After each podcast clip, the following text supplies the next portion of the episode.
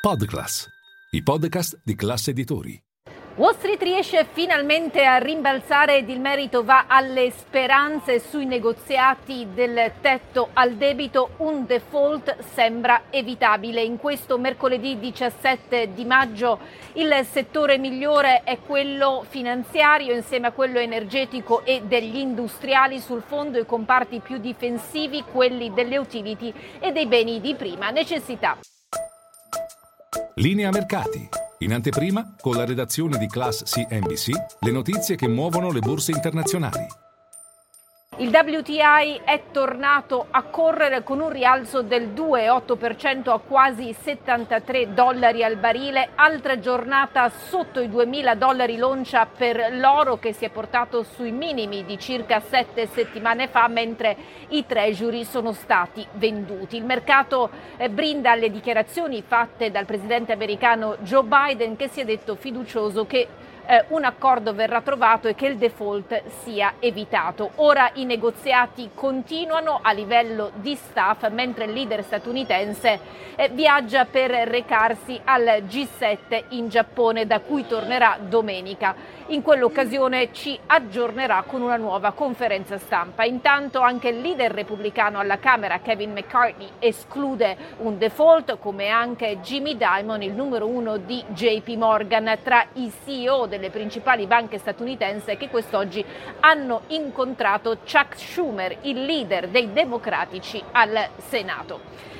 In attesa di sviluppi su questo fronte, il mercato ha anche brindato ad, alcuni eh, spunti incoraggianti dal punto di vista aziendale. Il primo, Target, che meglio di Home Depot supera la prova dei conti anche se gli utili trimestrali sono scesi e i ricavi sono rimasti praticamente invariati rispetto a un anno prima. D'altra parte il gruppo fa notare i consumatori americani sono attenti su quanto e come spendono. Peraltro sottolineato dall'amministratore delegato di Target il trend in peggioramento dei furti all'interno dei negozi, furti che insieme a merce persa per vari motivi andrà a pesare eh, di 500 milioni di dollari in più rispetto all'esercizio precedente. Rally poi per le banche regionali, soltanto l'ETF che ha come simbolo KRI vola quasi dell'8% ed il merito va a Western Alliance che invece corre del 13% e questo perché la banca ha spiegato che nel corso del secondo trimestre i depositi sono aumentati di 2 miliardi, il totale è di circa 50 miliardi. E dunque ci si domanda se la crisi bancaria scattata con il fallimento a marzo di Silicon Valley Bank e Signature Bank sia o meno finita. Di sicuro la situazione sembra essersi stabilizzata almeno per il momento. Quanto a Tesla invece un rialzo per il titolo di circa il 4% all'indomani dell'assemblea annuale dei soci da cui sono emerse tre novità. Il gruppo non dipenderà più sul passaparola ma ha deciso di tentare la strada della pubblicità con l'intento di attrarre una base più ampia di clienti.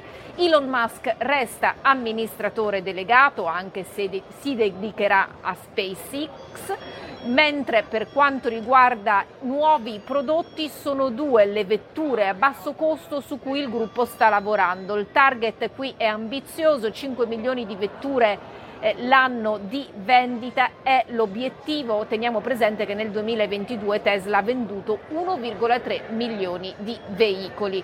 Nella intervista in esclusiva con CNBC Elon Musk ha parlato praticamente di tutto, anche di intelligenza artificiale, criticando il fatto che Microsoft di fatto controlla OpenAI e spiegando che con l'intelligenza artificiale, un'arma definita a doppio taglio, si spera che prevalga il bene sul male. Intanto gli analisti di Bernstein restano cauti sul titolo dicendo che soffrirà un quadro macroeconomico eh, particolarmente difficile. Intanto eh, per quanto riguarda una eh, ricorrenza, in questo 17 maggio del 1792 nasceva il New York Stock Exchange, succedeva eh, su Wall Street sotto un albero, presenti 24 stockbroker. l'edificio in cui mi trovo, il New York Stock Exchange, sarebbe stato poi costruito nel 1930.